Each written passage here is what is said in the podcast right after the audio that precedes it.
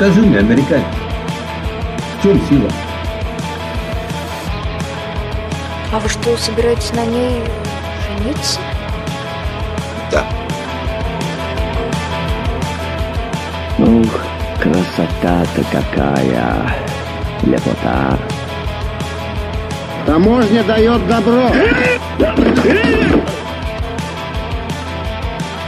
И вообще не называй меня, пожалуйста, Вероникой. Кто я? Вот кто я?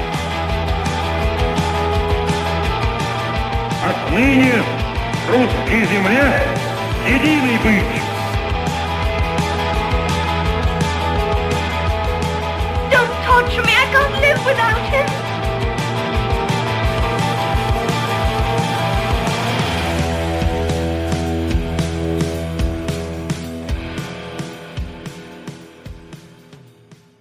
Hi, my name's Ali, and this is the Russophiles Unite podcast, where we watch Russian films and films with a Russian connection. As always, I am joined by a guest, and this time around, once again, joined by. Lynn, hello. I'm back. the time Hey. between the last episode I recorded with you and the one before that was about a year? Nine months, maybe.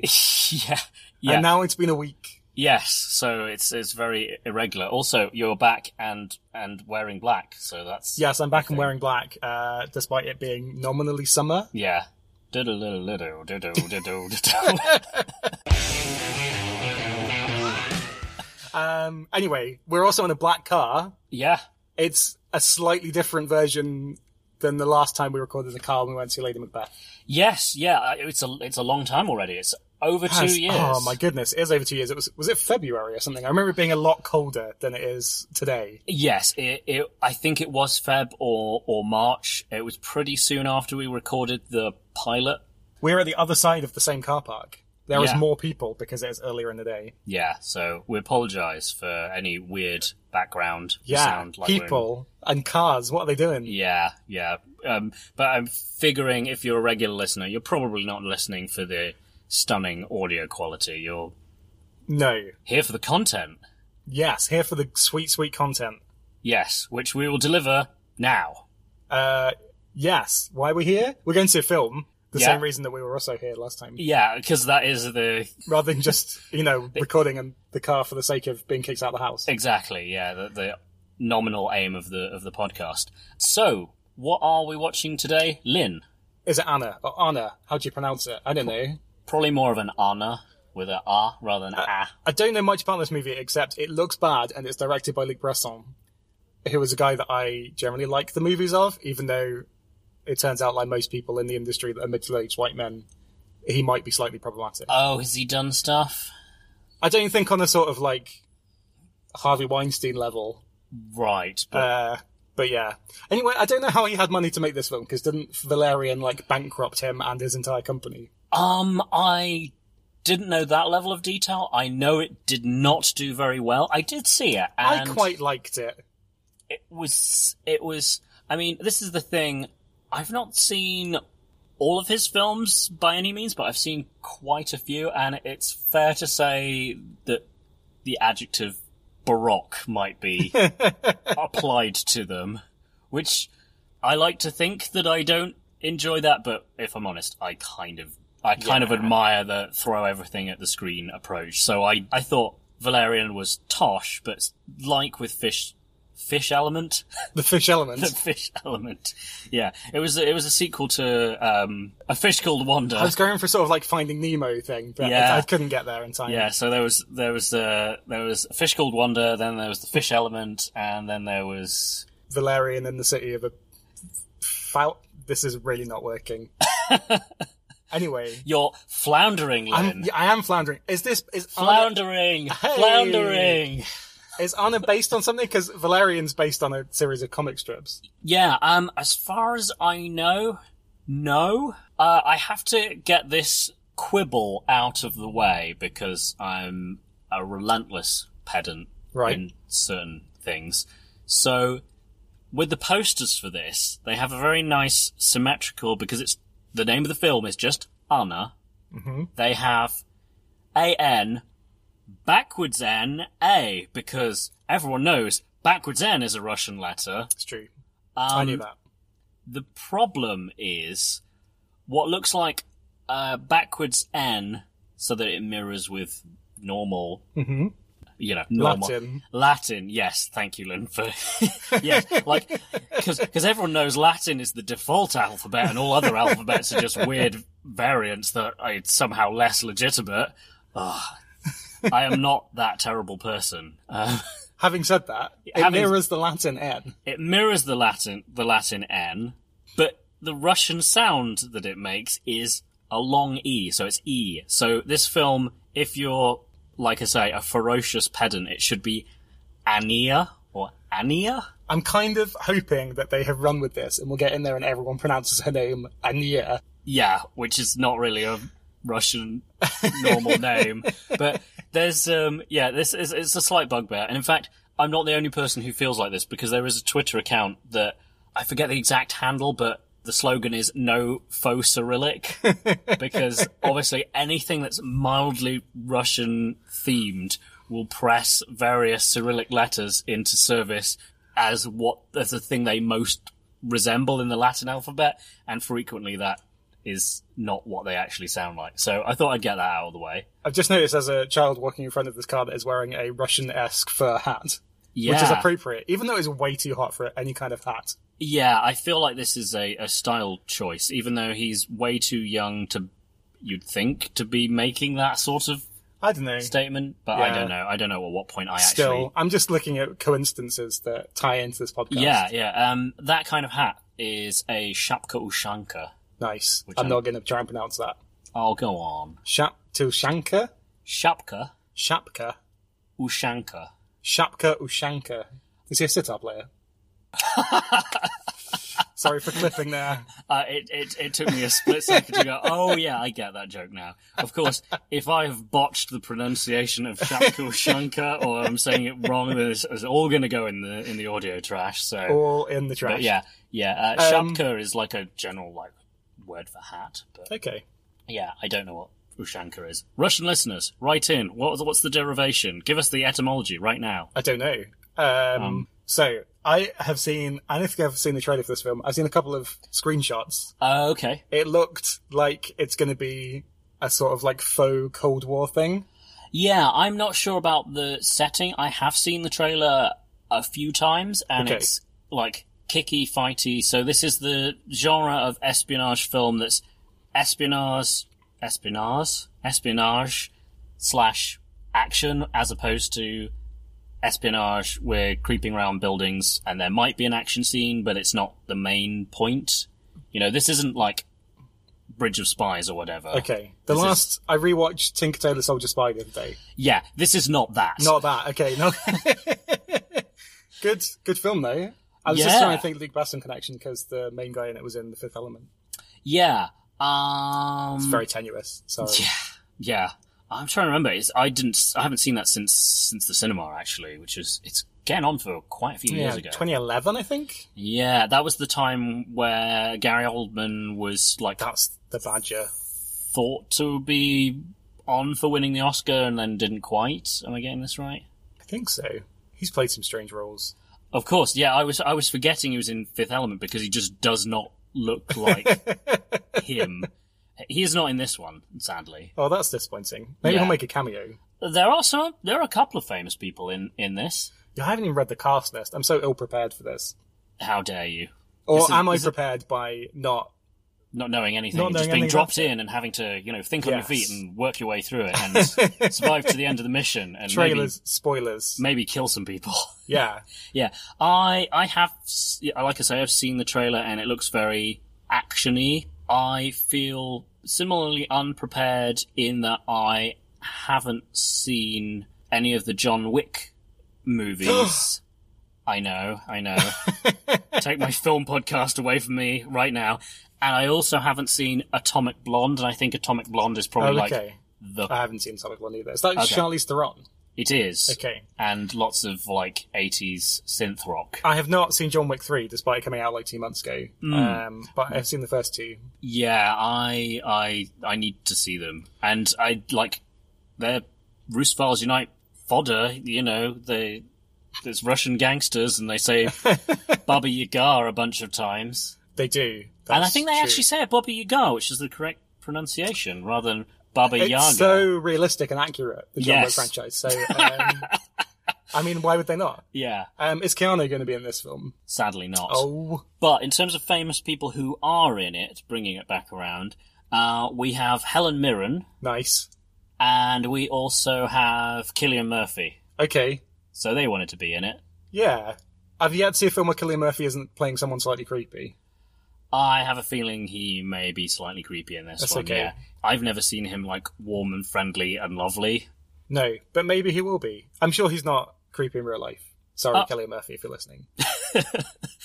Some some news will break between now and the release of the episode, and we'll have to be like, You'll have to edit this out. yeah, and like record in a completely different audio environment. We totally condemn Cillian Murphy for being a terrible person who shouldn't be in movies anymore. Um, yes. That killed things. yeah. Uh, Um, I also, uh, again, as we, we seem to do this when you're the guest, um, I confess to not having seen movies. Yep. I haven't seen Leon, which is neither have I. oh no, which is like the. I don't know whether that's the definitive um, Luc Besson film. The Fifth Element is the definitively Besson film. yeah, but I think Le- Leon is probably like the one that people will say is actually good. What? But I love the Fifth Element. it's a while since I've seen it, but it is it, yeah. I mean, in in a world where big budget movies are either reboots or continuations or part of you know some extended universe, the fact that hmm. it's a standalone story with its own world and whatnot, that's something I liked about Fifth Element, which is obviously from a lot longer ago, and hmm. going back to Valerian, I liked the fact that that was okay. Yes, it was an adaptation of another media, but it wasn't just like, oh, we're going to take some characters who the whole audience is familiar with. So I kind of admire that for going in that direction. I thought the cast was a bit too young in Valerian. Hmm. Not this is a Valerian podcast, but having read the comics, I just feel like the two main okay, characters, okay. especially Valerian himself, like everyone seemed like they were sort of teenagers. But Gotcha, gotcha. um, yeah, it was fun. Anyway, what are we talking about? Would you recommend? Anna, Yes, would you recommend Valerian? yes, Yeah, as in sure. and the comic book. Yeah, definitely recommend the comic book. It's weird. I- I've Uh, heard that. I've heard that the um, I've forgotten the character's name, but the main besides Valerian, the, the main female character, Lorelai. Lorelai. That is that shouldn't be a forgettable name because I'm a big Gilmore Girls fan. Okay, never seen Gilmore Girls. The first few seasons are worth checking out. Cool. It does go very silly towards the end. I mean, it's silly all the way through, but it's like enjoyable silly to begin with, and then it kind of runs out of steam a bit. Although they did take her name out of the uh, because the comics are Valerian and Laureline. Oh, okay. And they renamed her for the film. Yes, and for the reissues of the English translations of the comics Huh. after the film was announced. Interesting. Is this for like owning all the correct copyright type reasons? I don't know. I just seemed to me like maybe it was sexism or something. I don't know. Oh, Who okay. knows? Uh, it just seemed a bit weird. But um, Yeah. Anyway, yes. I don't know much about the history of comics, but the evolution of American style comics and French style comics are like apparently quite distinct. Hmm. Okay, and not necessarily. Well, I was going to say something really snobby there. I was going to say like, well, clearly American comics were never influenced by French one. Well, what I what I mean by that is there's probably more French arty people who read English than American arty people who read French. That I'm gonna seems, still- that seems tr- likely. It seems true, um, but yes, I'm gonna Apologies to those French Canadian Yeah, comic yeah, writers, yeah. but yes. yes. So that was Valerian cast. It's good. Should do a Valerian minute by minute. That yeah, would- of just that would- like of the film or of the comics. You just do like a panel an episode. it's very slow. that would be even more niche audience than this thing, which It is was- an achievement. It was weird watching the film and then being like, oh, it's a bit like Star Wars when apparently George Lucas nicked slash adapted a lot of stuff from the Valerian comics Yeah. for Star Wars. I remember hearing that he was a Um, fan. Yeah. Yeah, if you read Yeah. the first like couple of ones, there's quite a lot of designs and stuff that are quite similar. I mean, cross pollination is fine. I'm not like having no George Lucas. Yeah, well- that's what happens. well- it's art. People borrow stuff. Yeah, as as the quote that I made up and definitely wasn't Oscar Wilde. Talent borrows, genius steals. Exactly. That's an original thought by me. and Definitely not that 19th century Anglo-Irish guy. No, his gravestone memorial thing's weird in London, isn't it? I think I, I, walked past it. I was like, that's- I've never seen it. I didn't know he was buried in London. Think he is, but I think there's a memorial. Is what I'm thinking of. Somewhere near the Oh, centre okay. of London. Um, Okay. That's anyway. Anyway. Oscar Wilde, ladies and gentlemen. Uh, he was a person. He was a person. I feel things. really bad. So I've never read the whole of an Oscar Wilde thing. I've read bits of The Picture of Dorian Gray and a little bit of The Ballad of Reading Gaol, but I've never like read the whole Uh, okay, Oscar because I've thing. I've read Dorian so Gray uncultured. cover to cover, but it was a long, long, long time ago. Tell you what, the movie of Dorian Gray was just not good. No, Yeah, that was that was when I was going to the cinema all the time and just watching. I mean, it could have been good. Anyway, I feel like we are straying. we've just run out of things to say about Anea. Yes, Ania. Oh, sorry, Anea. Yeah. Um, well, you see, the the Russian poster doesn't have that problem because the Russian N, which looks like an H, a capital H, Hmm. is obviously symmetrical. So Ah. inherently sy- symmetrical. So, So- more symmetry in letters. Yes. That's what I want. Yeah. more yeah, yeah. H's and capital Yeah. A's, Because also capital H's. my my research did include looking up the film on Nice. the Russian film site Kinopoisk, which means film search. So the other Russian connection with the, this film that we're watching is that the main actor, actress, lead Hmm. is Sasha Luss, and she is actually Russian. So- Ah, Uh, and she was in Valerian as one of like the beautiful, ethereal, alieny creatures with the pearls at the beginning. But obviously, she was in so much makeup slash CGI that there's no way you would recognize her other than you know very skinny. fair enough. So yes, Um, I think we're out of things to say about a film we haven't seen yet, so we should go and see I the film. think we are. We should go and see the film. But what do we say at this point in the podcast? Paekali.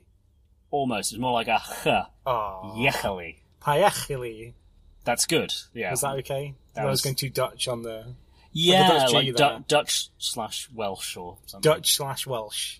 As well, my accent has settled. I mean, I know you've lived in Holland. I don't know. Uh, oh, sorry, true. the Netherlands, because I know Holland is. well, I mean, I did live in Holland, but yes. Right, right. Yes, I, I am not doing the rookie thing of, of using Holland for the whole of No. the Netherlands because I know that's strictly speaking not correct. Yep. Uh, the Anyway. BBC says it's okay for the football team. I discovered the other day, Oh, okay, but only if you're talking about the football team. gotcha. But i- isn't one of their char- their chants is something like "Oh, Hup Holland. Holland Hup. Sorry, that was slightly anglicised, anglicised pronunciation there, but yes. better than yeah what I was going to go for. So so yeah, so yes, in that context, apparently it's allowed. We are learning so much on this Learning so much. on this on this Um, episode. But yeah, so three, two, one. Paekali. Paekali.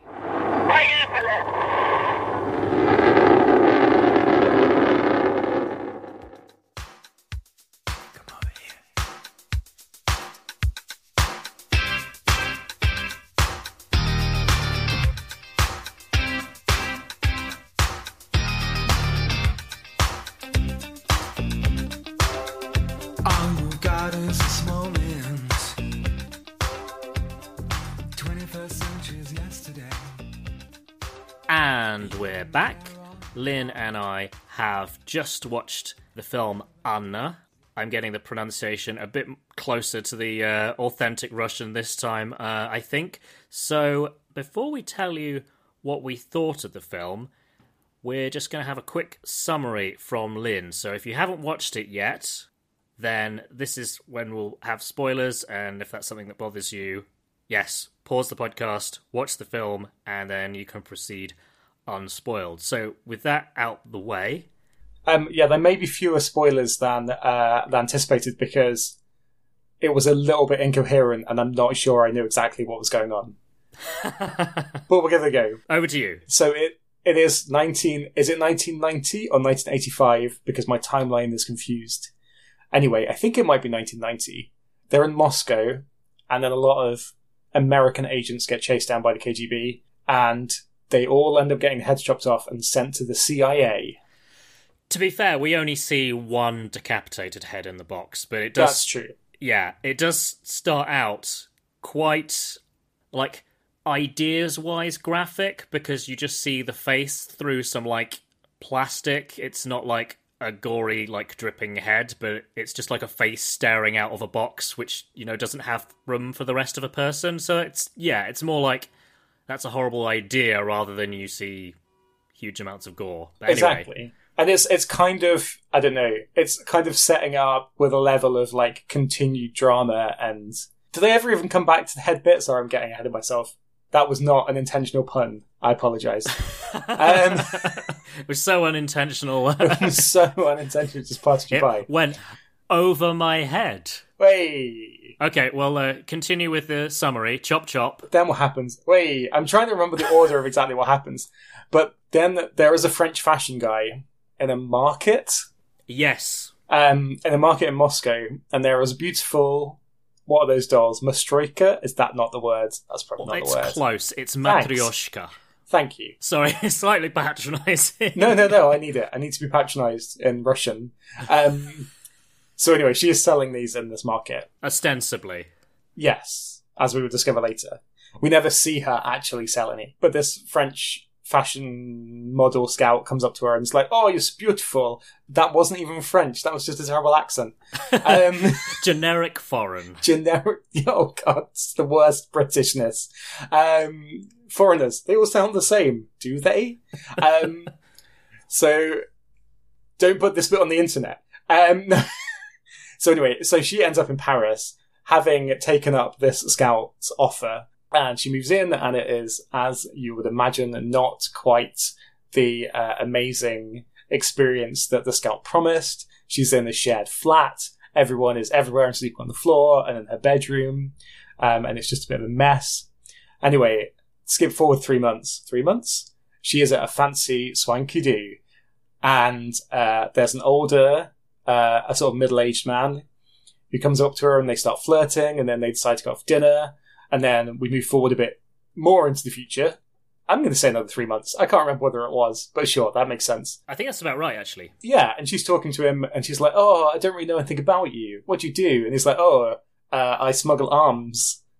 She's like, "Oh, I'm just going to the bathroom, as you do," and then comes out and then shoots him. And it turns out that she was a spy. Dun dun dun. Flashback.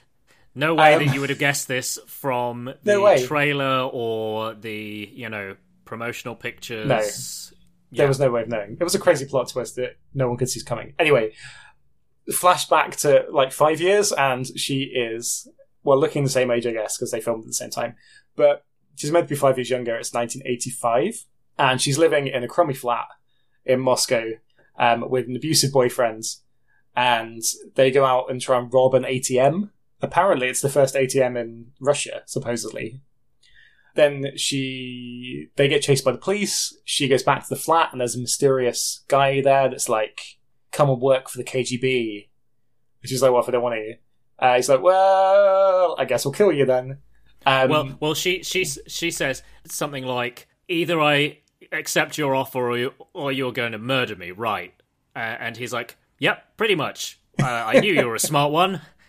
And she's like, "Right." yeah. So she, then she slits her wrist, and it's very, it's kind of shocking actually. Hmm. Yeah, it's, It's pretty ki- graphic. There isn't, there aren't many things in this film that are particularly shocking, even when it kind of wants you to be more shocked. Hmm. Um, but yeah, that bit is actually quite shocking and graphic, and the camera lingers on a lot of blood um, while she talks to this guy.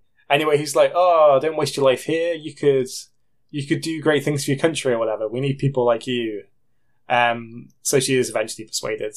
So then she gets trained by the KGB, and her boss, Helen Mirren, who took me quite a long time to realise it was Helen Mirren, but it was Helen Mirren, um, is very skeptical of her, and then this continues in the manner you might expect until we get to the point where we see them plant her as the Russian doll seller in this market so she can be picked up by the fashion agency guy who is not in on this.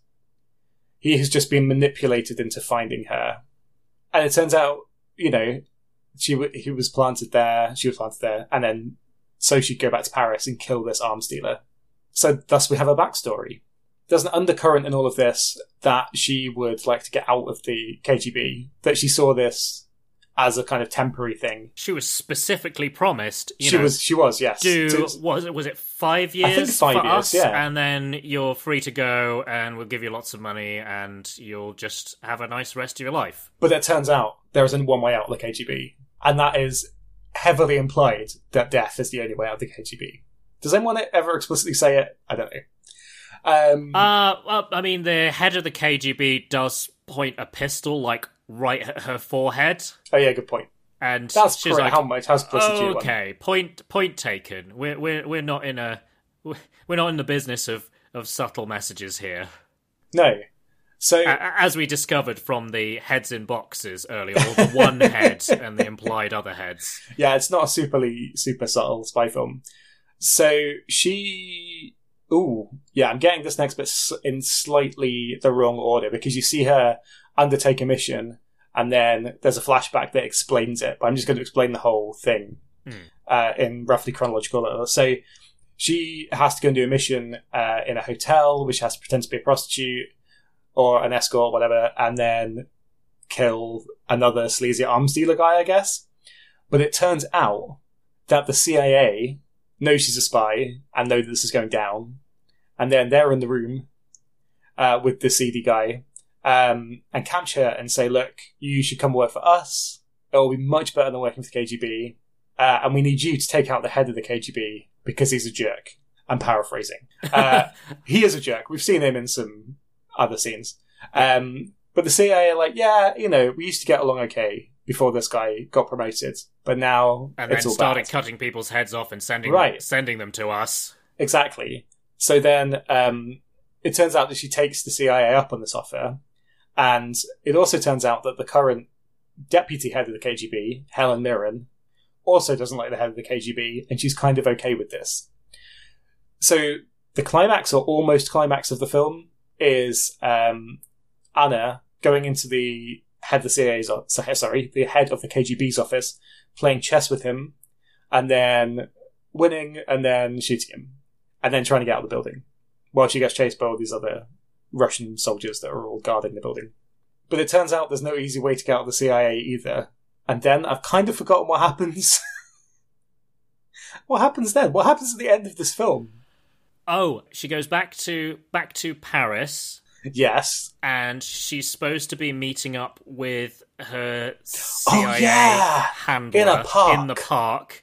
Of course, the KGB are not Yes. best pleased with the fact that she's put a bullet in the head of their, you know, now uh, former head of the KGB, and so there's kind of a standoff in, in the park That's right.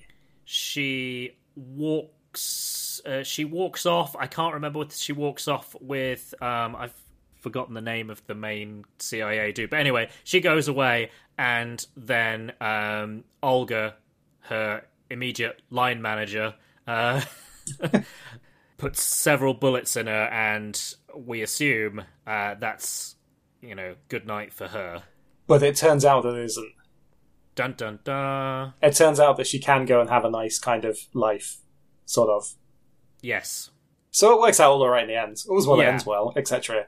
Um, the things that we haven't mentioned is that there is tension in this park because she's meant to be meeting two people, yes one of whom is the CIA boss guy, played by Cillian Murphy, Yep. and uh, the other is her KGB co-worker, uh, who she has had a relationship with, and it's all very tense. Yeah, well, Um, th- this this was the chap who recruited her in her scummy, evil, abusive boyfriend's flat to begin with, uh, who made the promise of, "Oh, it's five years, and then you're free as a bird."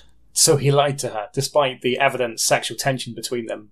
Um, Yes, talking of, I was going to say sexual tension, but there's not actually that much tension. sexual relations.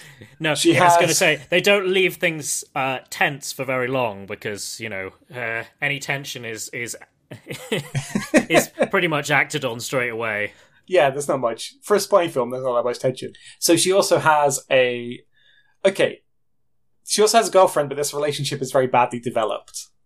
Yeah, yeah. So she meets this other model in the shared house in Paris Hmm. near the start of the film, and then they. It's implied they become girlfriends. They definitely move in together, um, and just it's implied there's like a romantic or sexual thing between them, but Hmm. it's not really revisited. The girlfriend is only really there very occasionally when the film wants to show that maybe there's some more stakes. yeah, maybe Anna has some desire for a normal life.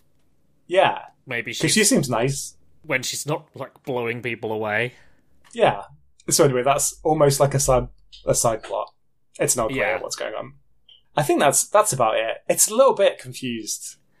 Oh yeah, and one thing, listener, you will have picked up is in the confusion is there's lots of time jumps. Yes, there are a lot of time jumps, um, and they're all signposted, which is meant to make it clearer. Hmm. But I don't know.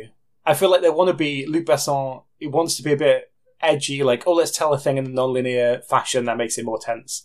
But there's there's so little of it that's surprising that I don't think the time jumps really make any difference. You could have told it linearly, and it would have been fine. Yeah, I mean, in terms of the so-called twists, there, I wouldn't say I wasn't engaged enough to be trying to figure out what was going to happen. But each thing that happened, I wasn't like, No, exactly. My goodness, didn't see that coming. Although I didn't explicitly see it coming, if you see what I mean. It was just like, oh, okay, that's another thing that happened. But I think you're absolutely spot on. It it's it's a gimmick. There isn't like it's basically so you can reveal thing you can hide things in order to go to reveal them later, which yeah, it's it's just like time jumps can be done really well. I mean, the classic one people talk about is Pulp Fiction, which I haven't seen for years, uh, but I seem to remember that being pretty effective. So it's not it's not that it can't be done well. It's just it's kind of a bit uh, a bit pointless. um, Yeah, it's a bit pointless, and it just feels like a bit of an affectation. yes, yeah. Um, What did you think of the tone? I mean, you've kind of talked about it a little bit, and this is a pretty loaded question, I must admit. it's because it's it's a bit all over the place. Like it Hmm. can't quite decide what it wants to be. It like it sets up, particularly like the wrist slitting scene. But Yeah. like it sets up these kind of like, oh, this is grim, this is hard, like this is a hard hitting like film that's tough to watch, and and you should care about these people because they have hard lives and everything is grim. Um, but then there's also like just big like schlocky action set pieces, like so, and, and a lot, so much sort of spy film, uh, like cliche, which is Hmm. not that, which is not intrinsically bad if you want to watch. Like, there's nothing wrong with wanting to watch a spy film that's that's just sort of actiony and and fine, but it, Yeah. it doesn't really settle on what it wants to be, and the the kind of grittier bits don't didn't find it made me care about what happened to the people in the other scenes particularly. Yeah, it was it was supposed to like, and I I wondered what the whole like scummy boyfriend thing was doing there. The best I can come up with as an explanation is it's showing us she had this really terrible life and that's I guess because it's pretty difficult for a Western audience to to identify with somebody who joins the the KGB. If they were just like they were just having a normal-ish life, Yeah. and then a KGB guy shows up and says, "Want to join the KGB?" and they're like, "Sure," then it's a bit like, "Ugh, KGB, they're horrible and evil and gross, aren't they? So why would I like this person?" But when it's a well, he didn't give you any choice, and you were like a drug addict suffering like physical, mental, verbal, probably sexual abuse at the hands of this really nasty piece of work partner slash boyfriend. It's like, yeah, yeah, I, I probably probably would take a take the the way out. Although, as we've established, it seems like she would rather just end her life than than choose uh, that over, yeah, uh, staying with the with the boyfriend. Um, and then you also talked about the girlfriend because I felt like that was set up like semi well when she goes Hmm. into the flat and it's really crowded and hectic and busy but you see her and the um the name of the girlfriend is Maud I think we discover um Okay. but they they both give each other a kind of hello kind of look and it's and it's very it's very mutual like it's Yeah. strongly that you know there is an attraction here Yeah, but she's not doing it because it's part of her cover. no it's just like she actually thinks that maud is hot um but it kind of then totally walks that back like later on because anytime like maud is trying to like get her into bed or whatever she's just like uh, I'm I'm tired or I'm stressed out uh, I, I need my my own space whereas you know later on in the film where she has the opportunity to get down to it with either Alex who is her Oh, you know, the the KGB, KGB recruiter or Cillian Murphy it's like yep getting right onto that and there's no like hesitation. I mean you could argue well she's mainly doing that you know to kind of gain power over those guys rather than being particularly into it actually that is one of the dumbest things in the whole movie is her and alex getting down to it in a cupboard in the in Oh, yeah, Lubyanka, forgot the, the KGB building, which is you know now where the Yeah, sort of leaning up is. against the boiler. Yeah, yeah. Right before she is about to off her, you know, ultimate boss. So it's just like, um, that's probably not the best way of like not drawing attention to yourself. I mean, I don't know whether the uh, um the the walls inside Lubyanka are just incredibly thick, so no sound can get out. Um, but it, yeah, it it was pretty pretty stupid. Um, Can we talk for a minute about? I was going to say anachronisms. There are some definite anachronisms that we'll get to, but Yes. also uh, kind of tying into that like inconsistencies, Mm. where in the gritty past with her abusive boyfriend, everyone is speaking Russian in this ten to fifteen minute scene, yeah, and in the rest of the film, everyone is just speaking English in with various different accents. Yeah, with le- various levels of commitment. So, the, I mean, the irony is, in terms of when she's speaking in uh, supposedly in Russian, but to other, you know, non-Russian actors, or to sorry, I should say to non-Russian actors, because Sasha Luss is is Russian.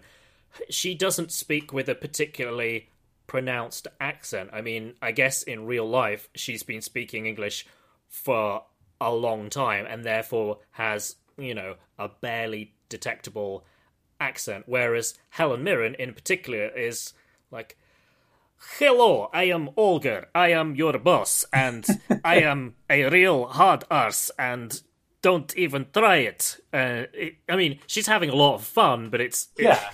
um, I mean, I think that just comes down to they hired a Russian speaking actor to play scummy, evil, abusive boyfriend, and then they hired, you know, a big name like um, Helen Mirren, and then Luke Evans is, you know, he's been in some Hollywood films that are reasonably big, and yeah, they got them for the names. So then you've got this inconsistency. Um, oh, in passing, uh, listeners who've been with us for for a little while, and if you've watched this film and also Attraction, which we covered uh, at the end of last series, you may well recognise uh, the abusive boyfriend, as that is the actor Alexander Petrov, um, who was the horrible abusive boyfriend in that as well. So apparently he's uh, he seems It's a bad bit of typecasting.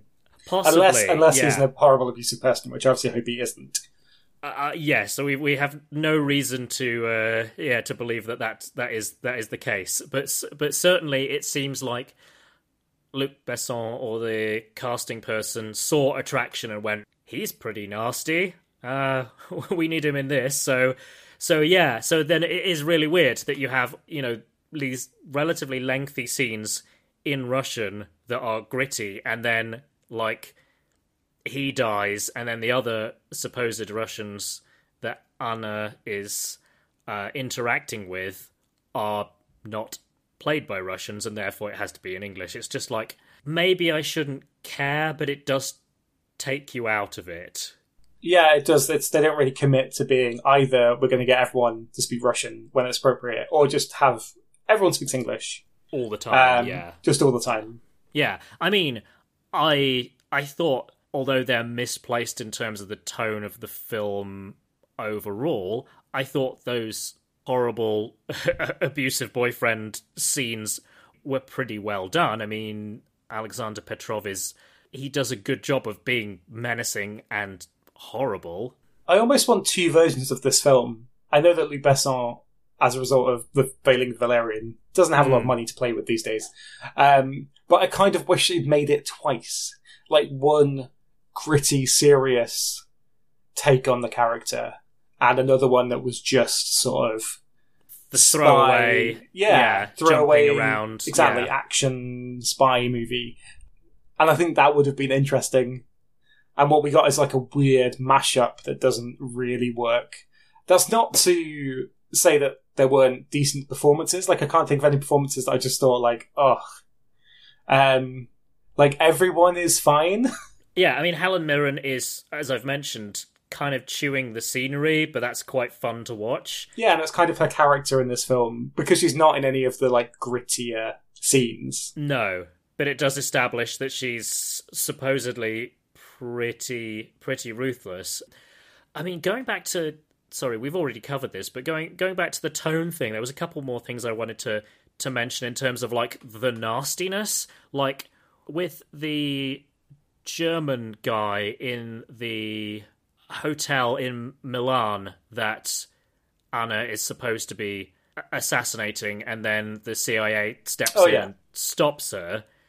With that, she then has to like cut this guy's finger off because that's like the proof that Olga wants that she's done the deed, and also they need it for like for the fingerprint, and and quite a big deal is make, made of this cutting off the finger. So this guy doesn't die, but Cillian Murphy's like, well, if you need the finger, you need the finger. And then Anna is like, well, you can't do it. I have to do it because there's a special kind of cut that the KGB teach you to do when they're teaching you to cut people's fingers off, and you won't know how to do it properly, so I have to do it.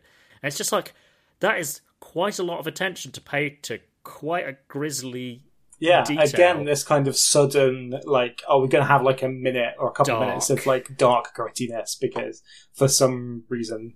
Yeah, and then the other thing, which is not nearly on the level of, you know, cutting somebody's finger off. Oh, and that's weird, just because Cillian Murphy's like, yeah, fine, and the the guy who I thought was a German diplomat, actually, Okay. rather than an arms dealer. I mean, I may have got that. No, you may well be right. I thought the first guy was an arm stealer, but you're right, be. Yeah, yeah, yeah. Um, and he was like, "This isn't what I agreed to," and Cillian Murphy's like, "Uh, well, it's what's happening to you, so than dead, right?"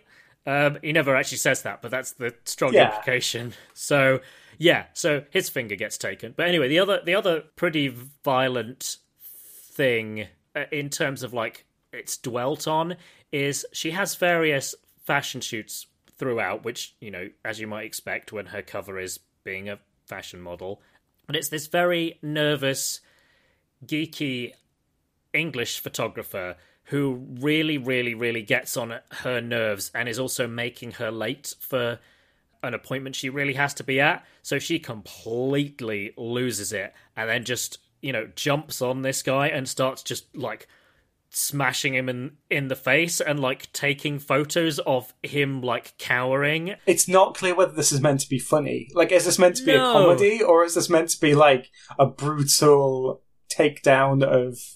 Horrible pompous fashion people Yeah, because there's pompa- there's like there's there's like a triptych of pompous fashion photographers throughout there's one who's french there's one who's american and then there's one who's english and i think the english one is the one you see last and she just I think so. at this point she's just losing it with all this crap and she just goes to town on his face Yeah, it's not Stephen Merchant, but it's the kind of guy that Stephen Merchant might play. Yes That I remember Yeah. feeling that kind of. Yeah, uh, reminded me a little bit of David Schneider, who Okay. was one of the co-writers of Death of Stalin, and he's done other stuff with Armando Iannucci. He's occasionally in things in kind of like bit parts, but yeah, he's you know with the best will in the world, a slightly nerdy-looking gentleman, and that's it's just like it's very. I mean, yes, he was being annoying, but it's kind of apropos of nothing. And also, she has this cover that she's supposed to be keeping. I mean, I don't know whether we're supposed to understand that she's such a big modeling star at this point that she can kind of behave really badly and get get away with it because I mean goodness knows you hear stories of well established successful models behaving appallingly and you know whacking people and That sort of stuff. celebrity thing, yeah. Yeah, yeah. I have so much money that yeah, even if the they fine me, it's going to be like two days' work's worth rather than you know a, a serious concern and you'll never work again type thing. Do you think that the, the tonal shifts were deliberate? I mean, I know they were deliberate in the sense that someone directed and edited this film. um, but I don't know, like when they set out to make it, do you think that was in like their minds? Like this is going to be a thing that is all these different things mashed up, or do you think it just kind of? I don't know. I think it just kind of ended up that way. It just doesn't. It doesn't seem like particularly thought out. It just seems like oh, we wanted all of these elements and we didn't like take three or four steps back at the thing we were potentially about to create and going, does this actually work together for you know as a cohesive whole? Because then that. Sorry, carry on. That that that was I think was going to be my main point really. It was just like there was a 90 minute throwaway action film here or even like slightly shorter than that because you get you know more than half an hour's worth of like fairly ploddy Yeah. stuff. But it, yeah, it's a it's virtually 2 hours long, you know, to the minute. And it's just like doesn't need to be that long. No, it doesn't need to be that long. An hour and a half would have probably made it a better film. Yeah. But then there's a couple of things that I don't know. Is it laziness or deliberate trolling? Because they were definitely conscious choices, either conscious choices to be lazy or conscious choices to not care. Um, To about just be like, in your face. yeah, about historical things and about anachronistic things, Hmm. which was so. I'm not the kind of person that I don't know. When watching films, I am most of the time. Usually, unless it's something like I know lots about, which is, let's be honest, not that much stuff.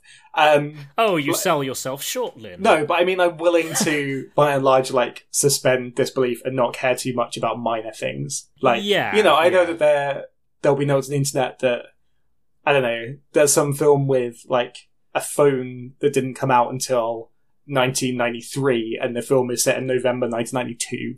And you're like, you know what? Yeah. it's six months difference. Something I don't I'll let it slide. like. Yeah, it's it's a, it's an it's an oversight that's understandable, and uh, it doesn't affect the film. But I don't know. It there's such it's such deliberate trolling. Like I've been on the IMDb page since, and I don't know. It's like the first thing the goof section. You're like, you can't. It's not a goof. Like it's so intentional because all of the technology in this film, with the, maybe even cars. I don't know much about cars. yeah, yeah. I Um, mean, this, but this it even is look that way. Like everything is about a decade out. Like all the mobile phones they use, the laptops they use are like late nineties to early, like into the two thousands. yeah. We see one like brick phone, which is it in a scene we haven't talked about, uh, retrieved by Anna from a, I guess he's a gangster or Yeah, something it's like from a Moscow cafe.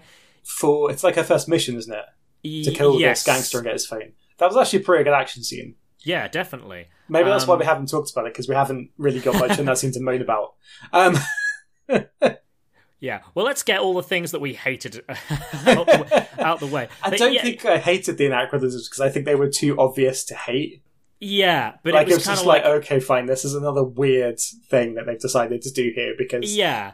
I mean, it's not like he doesn't know. This isn't a film made by like a callow, like no, there is no way that he twenty-one-year-old filmmaker who hasn't done his research. This is a, like a fifty-year-old man who was making films in the late eighties. He knew what technology was around then and what wasn't, and it's just like the film's just like, ah, ah people are going to have like Nokia's from the turn of the millennium in like 1990. Yep, um, and, And- she's going to steal all the data on USB flash drives. I Yeah. think it also was not invented in 1990.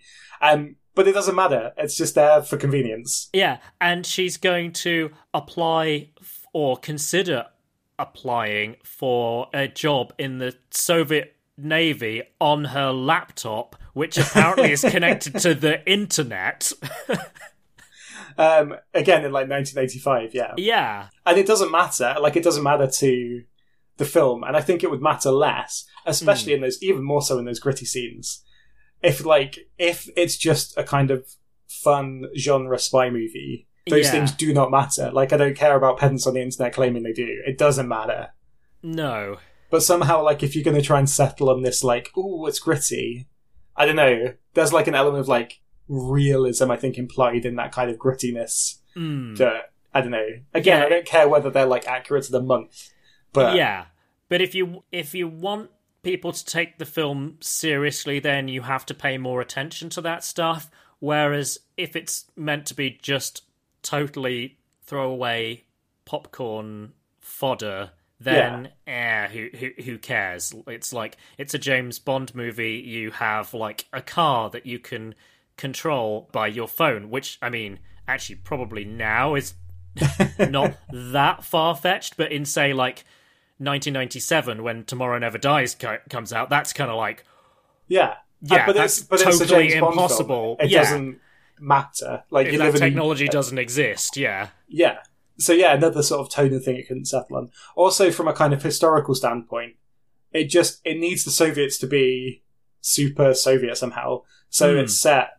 Most of the film is set in 1990, a year after the Berlin Wall falls, a year before the Soviet Union falls. yeah, Um, In- in and which- no in one which case- cares. yeah, yeah. At, at at that point, like Soviet aligned Warsaw Pact countries, their communist governments are you know are crumbling, and Gorbachev has the option, you know, of following the standard Soviet playbook of like, well, they're not playing ball, so in go the tanks, and he doesn't do it. Um, and and also, you know, within the republics of the Soviet Union, you have people demonstrating against Moscow being overbearing. And yes, there was there was violence, but there wasn't like a concerted from the very top down, like we are, you know, crushing this with like maximum force in the way that they'd done in Czechoslovakia in the 60s and Hungary in the 50s. It just, yeah, but none of that, like, the Cold War is kind of coming to a close is there at all. In fact, like, you know, the, the leader of, of the KGB is kind of like ramping things up. And it's just like, in some ways, it's like, why is this even set in the period that it's set other than like, we want the, it, it to be the KGB because they're like an unambiguous baddies for a Western audience, you know? Yeah, if- maybe if they'd have set it 10 years previously, I don't know. Could have got some late 70s, early 80s fashion in um, Mm, yeah, as yeah, yeah. well. Could Well, I mean, that. and it would make more sense if it's like, I don't know, like 79, 80 to, to 85, because that was like knife edge point in the Cold War where it, you know, people who lived through it say, yeah, it did seem like somebody was going to blow up the world, you know? and it's just like, yeah.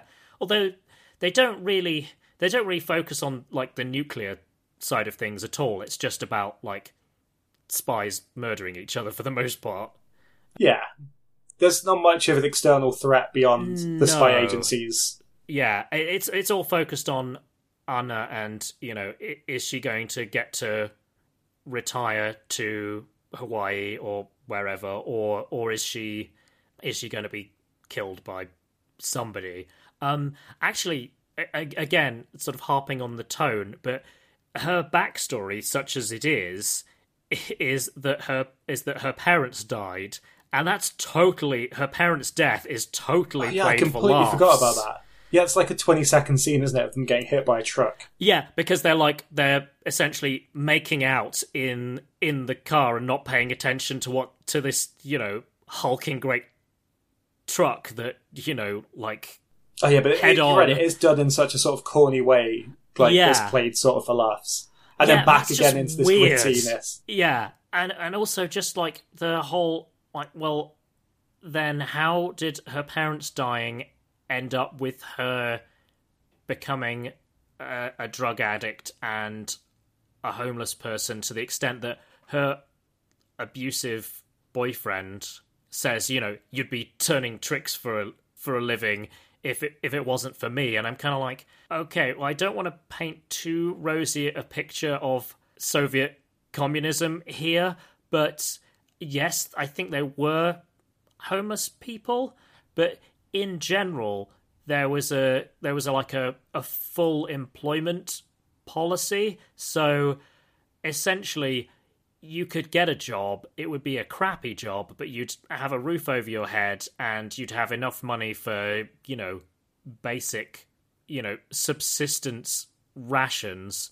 And the only way you'd end up without that was if you were like a persona non grata because they tended to use you could be penalized for being unemployed. Basically, they'd call it parasitism, and then they could put you in, in prison if you were like supposedly refusing to work. And what would happen, like with dissidents, is is that basically word would get around that any place that they applied for a job would turn them down. So then it would look like they weren't trying to get work, and then you Mm. could like throw them in jail. I I mean, I'm sure I'm garbling that, but essentially, you know, it was relatively hard to be unemployed and you know absolutely like destitute in the way that she's depicted in the film. I mean russian listeners who know this this period better please feel free to write in and and correct me if this is this is not the case. But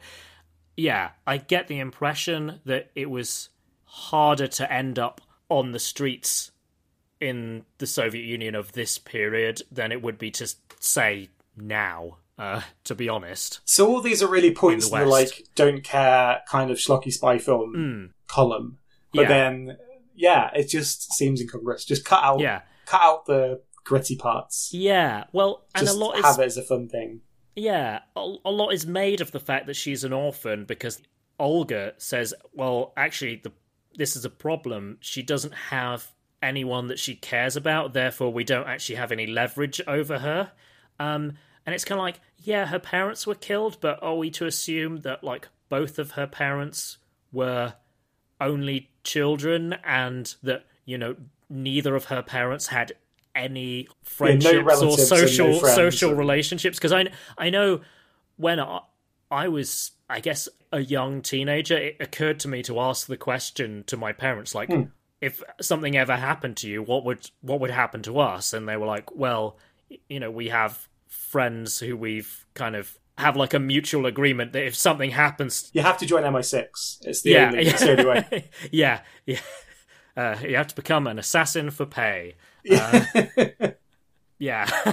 um, but yeah, so it's kind of like that. Just was also. I'm probably giving this film more more thought than uh, that it probably deserves. But um, yeah, you have alluded a little bit to stuff that was enjoyable. Yeah, there were some good action scenes. That one where Anna does her first like hit, I guess, against this gangster guy in a restaurant is fun. Like it's well choreographed. Um, I don't know whether it's what's her name, Sasha Luss. Yes. I don't know whether it's her doing the stunts or whatever, but it's well cut. Like it's cut in a way that you can tell what's going on, but it's Mhm. still cool looking. Yeah, like it's a fun scene. Uh, the only criticism I would make slightly is that she is like super badass, um, except when like everyone else is either dead or injured or has run away, And the last gangster then, who is this like kind of big, pretty unfit older dudes. like comes up He's behind very, her and then he's very burly though. He seems to be like a combination of like fat and muscle. yeah, I mean, I'm sure the implication is he's strong, but then Yeah. also that he is super stealthy. Yeah, So he like, Like, sneaks up behind her. yeah, gets the jump on her. Yeah, that's right. Um, and then it's like she is kick ass, except on those moments where the film needs her not to be suddenly. Temporarily, yeah. Yeah, um, which is a bit weird. But the rest of the scene was fun and um, Hmm. Yep, some some good plate murder. good plate murder. Is that a Yeah. good band name? I don't think it is. No. Might be a good album name. Like gratuitous fork stabbing. How about that? Gratuitous fork stabbing. Yeah. Also, she mur- tries to murder him with a fork, or does murder him with a fork, but seems like the least effective way. As someone who's never murdered anyone with anything, but if I was going to not use this podcast as evidence in a court of law. it's out there. It's in the public domain. No, um, Lynn read a list. His Lynn, Lynn read out his death list. Um, They said top priority is. um, but yeah, and like the uh, Olga and Alex are waiting outside in a car, and it's kind of like, oh, we should get it done in time. Although it didn't oh, feel that and she tense, comes. but- She comes out like with her very nice fur coat and fur Oh, yeah. hat, like dripping with Just blood. It's like, drenched in blood. and there just happens to be no passers-by. It's a quiet street. It didn't look like that much of a quiet street, but it was I mean, it's quiet. It's quietish, but it's also it's the middle of the day in the Russian capital, and you know people aren't so massively diligent that every single person is slaving away at their desk, you know, until you know six in the evening, so nobody's going to be out and about. Um, Yeah, I mean, it can't have been that quiet because there was a restaurant full of people. full of patrons. Yeah, Um, yeah. Well, well. Also, the the gangster guy is wearing a giant cross. Oh, yeah. it's very blingy, and I didn't note this very carefully, but it didn't look like an orthodox cross with like the extra little crossbar on there. So you know, I'm gonna ding it for for for that. But also, just in general, like.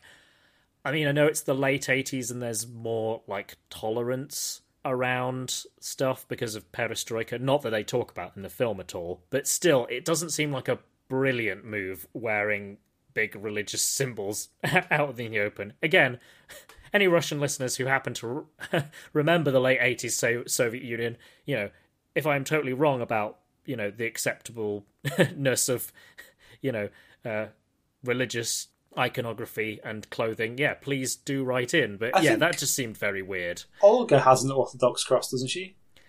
I might be wrong Did about that. But I thought she did.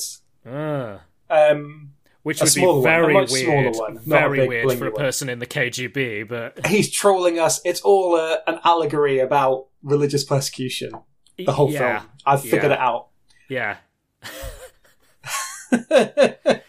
I'm going back to university to do film studies right now.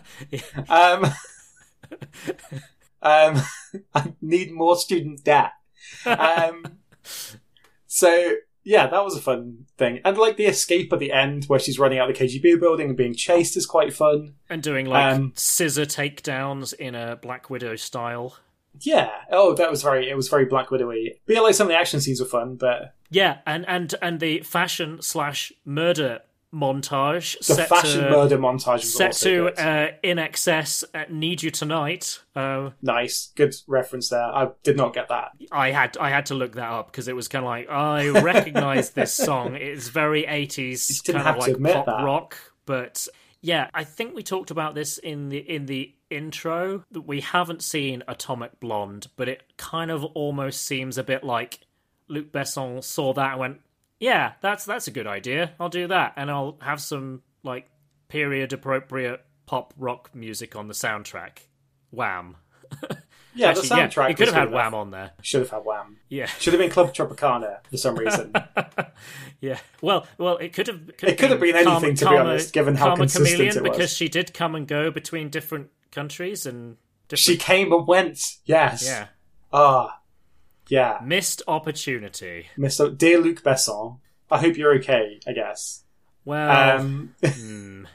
yeah. I I hope you didn't do the things that you are alleged to have, have done because that's awful. Just But- be a better person, Luc Besson. Yeah. I like The Fifth Element, and I quite enjoyed Valerian, even though no one went to see it. And Yeah. neither did I because I watched it on Netflix. yeah, and those those movies are kind of bonkers, but they're consistently bonkers. Yes. Um, I mean, this in terms of like the slight tonal weirdnesses, this did slightly remind me of one of his French language films, The Adventures of Adele Blanc-Sec, which Okay. is about a uh, like kind of a female version of Indiana Jones, but set in the 19th century French Empire. That's mostly very, very kind of like knockabout silliness. You have like a pterodactyl and like resurrected mummies that are actually, you know, fairly benevolent compared to you know what you can normally expect from uh, Egyptian mummies risen from the grave. So it's got some of this stuff in it, and that's like the the main overall tone. But it also has this thing about how her identical twin sister is in like a permanent comatose state due to getting a like a hairpin through her brain in a freak tennis accident, and it's just like, why is that in there? so he does have form in terms of like having like Is it also too long? Could they? I don't know how long the Adventure of Adele Blanc-Sec is, but I think if there they was a li- that did slightly overstay same its welcome. kind of thing. You can. but- It just needs a better editor. Sorry, whoever Hmm. edited this film. It was probably Luc Besson, wasn't it? Um, if the editor of that film was listening and you were overridden in your choices by Luc Besson, I apologise. You should no. You should have stood up to him. Said no. This is this is a mess, Luc. You need to make this a tight ninety minutes. Shoot 'em up, non-complicated, non-faux gritty nonsense thing. So, what did we think about this film, Ali? Not that we have to agree. Um, I think it had its moments, like we've discussed. Some of the fight scenes were pretty good. The performances were pretty decent. I mean, Sasha Luss acquitted herself pretty well in, like, you know, not a well scripted film. Oh, in passing, the poor script thing, that's just reminded me of, like, probably the two most clunky things in terms of the script. So the arms dealer. Sorry, I'm just going back to dunking on the on, on this film. Um, but um, yeah, Written so- and directed by Luc Besson. Yes, so he's he's fully responsible. So first thing, arms dealer, you know, maybe boyfriend until she like puts several holes in his upper Yeah. abdomen. He says to her, these are both Russian characters, says, "Oh, you should really visit St. Petersburg at some point because it is beautiful and it is the window on Europe." And it's kind of like, yes, this is something that all Russians would know about St. Petersburg, but would not need to therefore explain to each other that that's that's very much for the benefit of audiences. If you don't know very much about St. Petersburg, it's the window on Europe. Um, so that was stupid. Um, it just seems like Luc Besson heard that once and went, "That's kind of poetic sounding. I want to shoehorn that into my movie." Anyway, so that's clunker number one, and then massive clunker number two is the speech towards the end where Anna explains that she's kind of like a Russian doll, and like it's she's a woman, but inside that woman is a spy, and inside that is a model, and then you keep going down, and there are all these different things that that there are, and then when you get down to the lowest layer, there's this tiny little thing, and she doesn't know what that last one is, and she wants to find out what that is, and that's why she's got to carry on living, and it's just like, wow. So you decided to ha- write a movie about a Russian female character, and the cleverest thing you could come up with is that she's somehow like a matryoshka doll. It's just like someone needed to have a word with him and just go go. That is the dumbest thing I've ever heard, Luc. Stop it. Um, Anyway, what did you yeah, think? no, you're right. Just that should just just stop the podcast there. Um, I thought some of the cinematography was nice. According to IMDb, I couldn't find mention that this was actually filmed in Russia. Um, So for all the Russian scenes, I mean, they have some like long shots of Russian cities, but it's very well done, like immersed in. Pretty much all all all, all Moscow, and I I did enjoy doing some like sightseeing of you know places that I've Mm. that I've been. That was that was quite gratifying. I did enjoy that. So yeah, it was. Um, yeah, it's like looked nice. I think it was just I wish I'd cared, and maybe that's I don't know. Am I a psychopath? Uh, no, I mean no. I- no, I don't. I don't want to like lack empathy, like because there was a core there of like this person that's in bad circumstances that has a chance to get out, but that chance is like comes with a lot of cost, and maybe that cost was too high, Hmm. and like maybe they can't get out, and like maybe getting out means they have to leave stuff that they've come to care about behind, and like Hmm. there's all this stuff that's potentially interesting, and it just no, nothing like goes, nothing quite hooks you to really actually care about it. Yeah, I mean, funnily enough, in terms of people I cared about, I probably felt most sorry for Anna's girlfriend, Maud, because she's basically like strung along. Yeah, agreed. and like, that's not to say, I just don't find the care lingered. Like when she'd slit her wrist, you're like, oh, I don't really want this person to die. But And she clearly is not going to because the movie is called Anna and it's, you know, like half an hour in at this point. So it's And- just like, and when she's in a sort of abusive relationship and her boyfriend is being horrible, and you're like, oh, this really sucks. It's like I hope Hmm. she, you know, I hope it's not going to be all like this kind of horrible situation. But it doesn't. It doesn't linger. Like in that individual moment, I kind of cared that this is a horrible thing that is happening to somebody. hmm. but that didn't make me care about what happened to her the rest of the film when it became more of a schlocky spy thing. And I think they wanted to, the film wanted you to care and it to set this thing up, but it just felt so disconnected that it didn't oh really yeah, work. it was kind of like, I mean, I don't know how you would have incorporated that element of the story later on. It would have been very clunky, but it was just like, oh, well, that's now behind you. so, hooray, let's get back to murdering people and trying on fancy clothes. Yep. Uh, so in summary, I would watch it on Netflix if I was bored, maybe? That's my official rating. Yeah, it's it's a don't go out of your way or spend money you wouldn't have otherwise spent on this film. I think is the most ringing endorsement. I mean that we can give, and also in view of the, you know, it sounds like fairly credible accusations against Luc Besson. I, I don't feel like great about myself for having like not been aware of that and having kind of supported this movie financially. But yeah, oh well. Um, so, do you have any better movies that you would, Russian or otherwise, uh, recommend?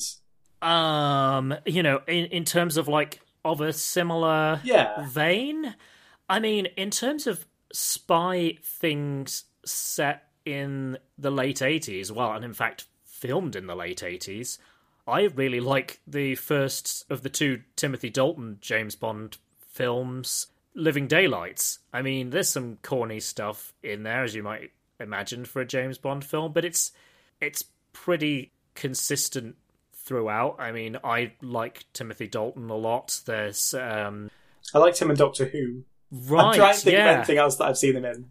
Um, I think he's in Doom Patrol at the moment, which I haven't seen, but it, that's getting good reviews. I think. Also, I recently rewatched Hot Fuzz, and he's the kind of Oh yeah, that's grinning, grinningly sinister supermarket owner, and that was the first thing I'd seen him in for years, and it was really nice to see him. He's an actor I enjoy. I enjoy. That is a film that does comedy and I'm not going to say grittiness. It's not gritty, but like graphic, occasional graphic violence.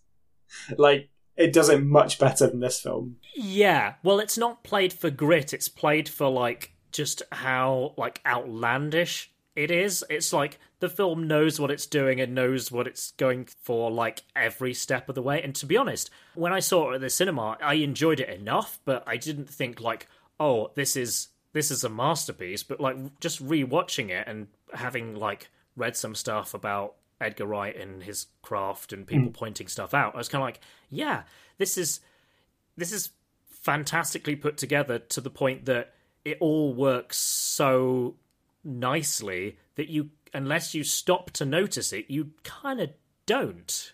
But yeah, it just has has all these kind of like visual jokes that all land and great performances.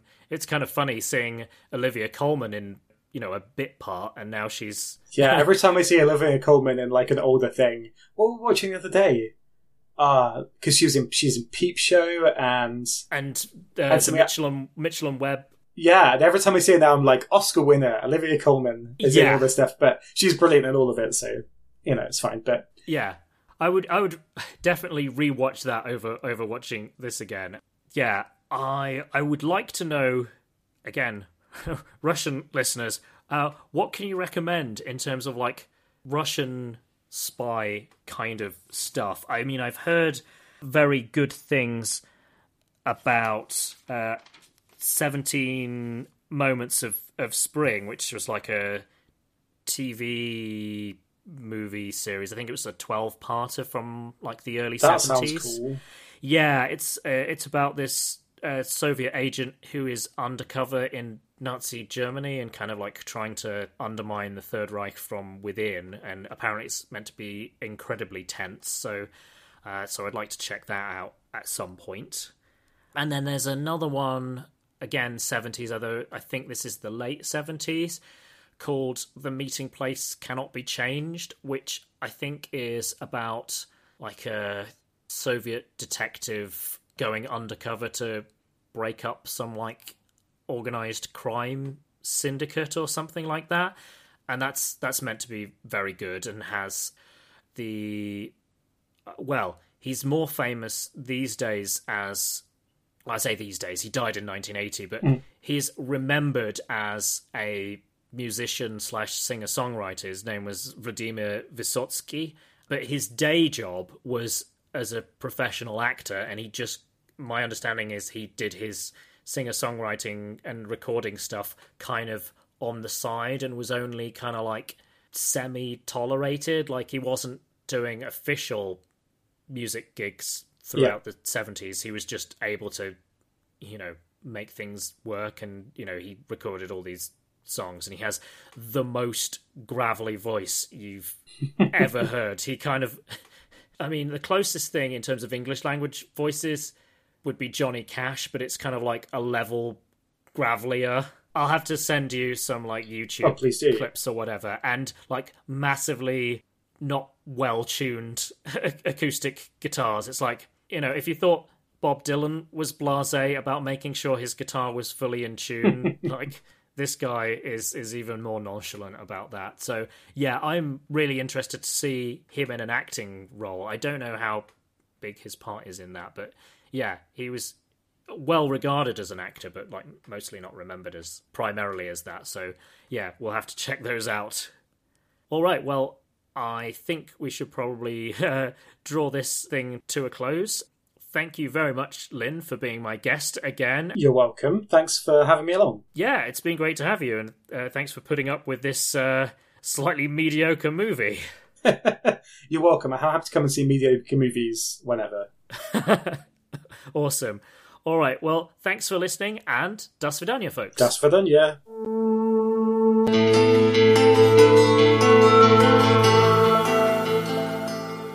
So that's it for this episode, but before I go, I'd like to thank Sasha Ilukovic and the Highly Skilled Migrants for the use of their song Cold in our intro. You can find that song and the rest of their back catalogue on Bandcamp and Spotify. If you're enjoying the show, please consider supporting us by leaving a rating at Apple Podcasts or at podchaser.com. That second one, Podchaser, even lets you rate individual episodes, so if this episode particularly stood out to you, you can let other listeners know that you enjoyed it. Recommending the show on social media is hugely helpful as well. If you can spare a moment or two to do that, it would really make my day. Thank you, thank you very much.